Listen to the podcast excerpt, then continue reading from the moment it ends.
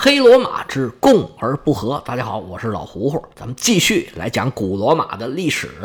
上回说到罗马共和之后进行的政治改革，表面上给了公民大会还有执政官最大的权力，但是实际上呢，代表旧贵族利益的元老院获得了最大的权力。开始的时候呢，还假模假式的给平民发一点福利，但是在最原则的问题上，就是土地问题上，他们不但是寸步不让，而且通过各种手段呢，里外占便宜。本来日子过得不怎么样的这些平民老百姓啊，被压迫盘剥的是苦不堪言，阶级矛盾逐渐逐渐就积累起来了。共和制是大约公元前五百零九年建立了，大概十几年之后，到了公元前四百九十五年，哎，就出事儿了。贵族对平民的盘剥是越来越厉害，平民之中丧失土地的、沦为佃农的，甚至变身奴隶的是越来越多。更多的呢，是农民欠了这些大贵族的债，一年还不上，第二年再借，两年还不上，第三年再借，这利滚利啊，是越借越多。看这意思啊，是永远都还不上了。这种情况是越来越严重。实际这种情况啊，是全世界各国都很普遍存在的。我们中国很多的王朝在中后期也都会出现这种土地兼并、农民流离失所、失地的现象，很严重。但是中国呢，最大的权力是皇帝的权力。不管下头有多严重，上头呢总算是有人管，或者说呢总算有一个力量的制衡。不过中国的王朝中晚期啊，也经常会因为这些问题造成这个财源不茂啊，从底下收税收不上来，那你找这些土豪大户呢收税，他又不愿意交。有很多朝代呢就是这么慢慢的没落下去的。但是罗马现在是元老院一家独大，就这么十几年就快出事儿了。到公元前四百九十五年，元老院就出台了一个叫做债务法，就是不管什么人，只要你欠了债呀、啊，二话不说我先把你给关进去。那个时候罗马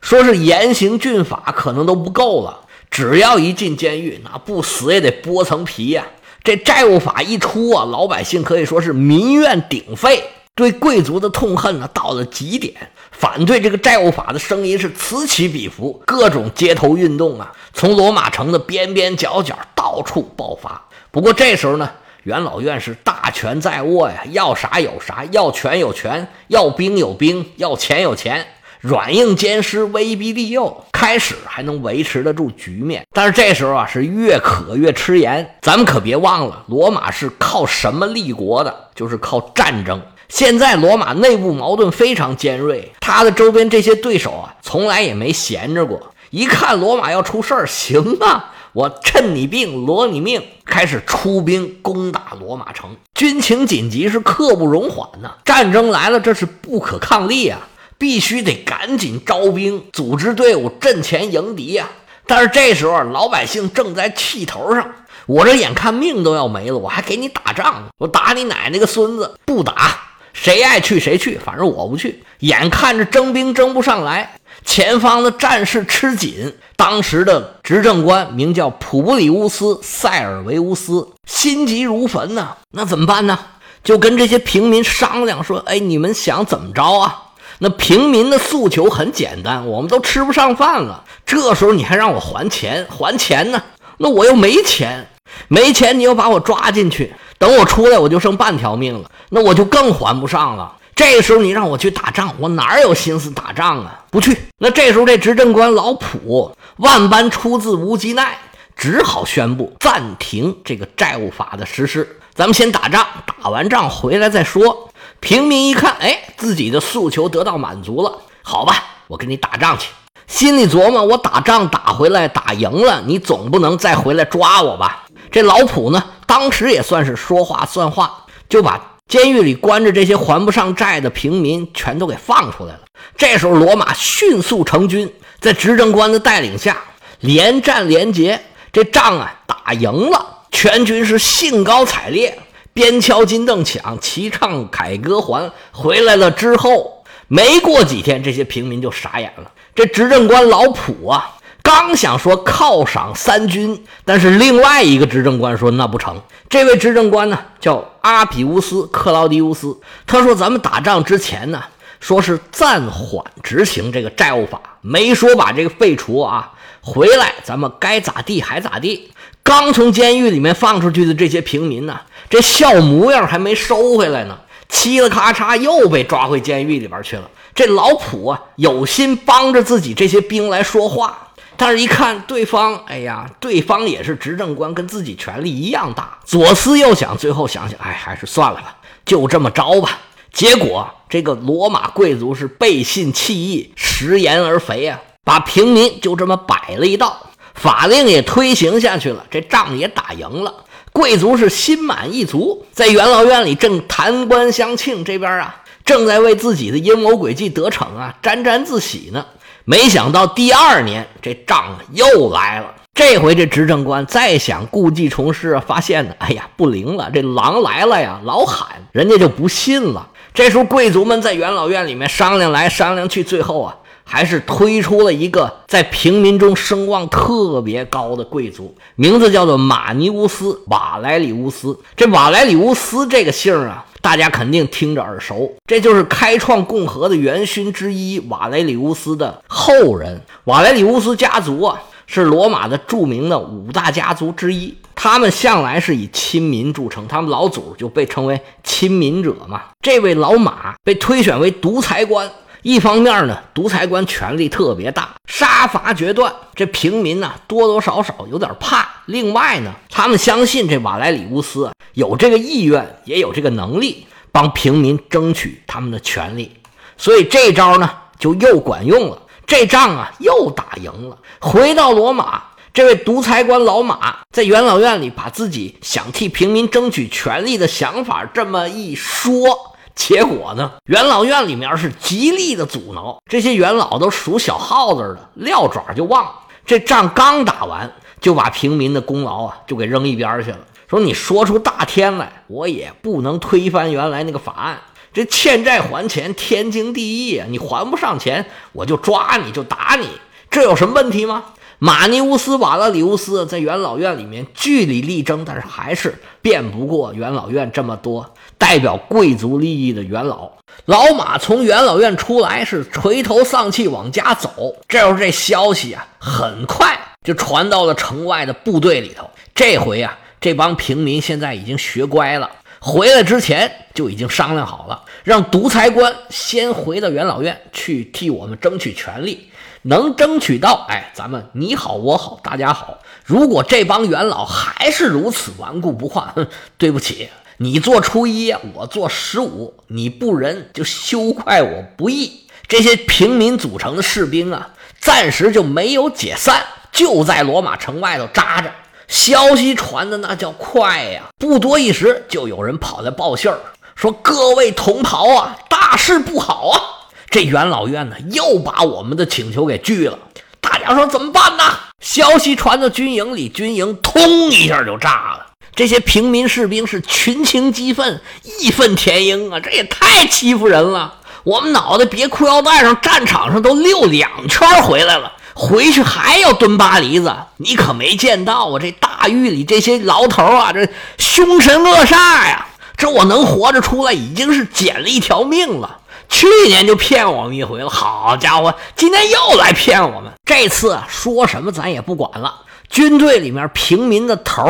一声号令，向后转，齐步走，走了，咱们不伺候了。大军浩浩荡荡来到了罗马城北台伯河和阿纽河中间的一块地方，这块地方土地肥沃，还有一座小山，意思就是告诉罗马城里面这些老爷，我们惹不起啊，躲得起，这罗马城啊是你们贵族老爷的城市，我们待不了，我们在这儿啊建一个新的平民城，毕竟我们原来也是罗马人，打仗呢咱们就先不打，我们这些穷人呢在这儿自食其力，我们各玩各的，从此你走你的阳关道，哎，我过我的独木桥，这还不行吗？这么一来，这贵族可就吓坏了。实际上这事儿一出啊，离内战呢也就是一步之遥，罗马的有生力量都在对面呢。没有了这些平民，你贵族老爷再有钱有势，那时候你打仗打不过别人，这一切都是白扯呀。而且呢，什么叫贵族啊？你有平民才有贵族，这平民都没有了，你上哪儿跪着去？元老院紧急召开会议，赶紧找人去跟平民谈判。前几次都被打回来了，一次不行两次，两次不行三次，到最后实在不行了，又把这位独裁官呢、啊、马尼乌斯瓦勒里乌斯把他给请出来了。我刚刚又查了一下资料，似乎这位老马就是建国初期那位亲民者他的弟弟。好说歹说，终于说动了他。这位马老爷子是一脸苦笑啊，哎呀，早知今日你们何必当初啊。行了，勉为其难呢、啊。既然你们这么诚心诚意的求我了，那我就大发慈悲的帮你们跑一趟吧。其实啊，这些平民的军队，这些战士啊，并没有说真的想从罗马分出去，没有造反的意思，只是想让自己这个合理诉求啊有一个出口。既然对方啊大大的面子给了，这台阶啊已经给你铺好了，这些战士啊就坡下驴，就跟贵族啊达成了协议。这些平民战士回到了罗马城，罗马表面上又恢复了平静，维持了统一，没有发生内战。这位马尼乌斯瓦勒里乌斯得到了伟大者这么一个称号。这一场风波化于无形，他们当时聚集的那个山从此以后就被称为圣山。现在这地方啊有一个圣母大教堂，也是罗马的一个旅游景点吧，就在罗马城北边的叫人民广场附近。这次行动啊没有任何的预谋，这是军队里面的士兵啊出于义气，而且呢当时是整齐划一，有军事指挥，大家都是很有正义感。最后呢没有流血，得到了很圆满的解决。这个事儿呢当时来说可以说办的是非常漂亮的。不过从此以后呢，他也留下了很多呀不好解决的问题，其中就包括今天我们想说的这个制度，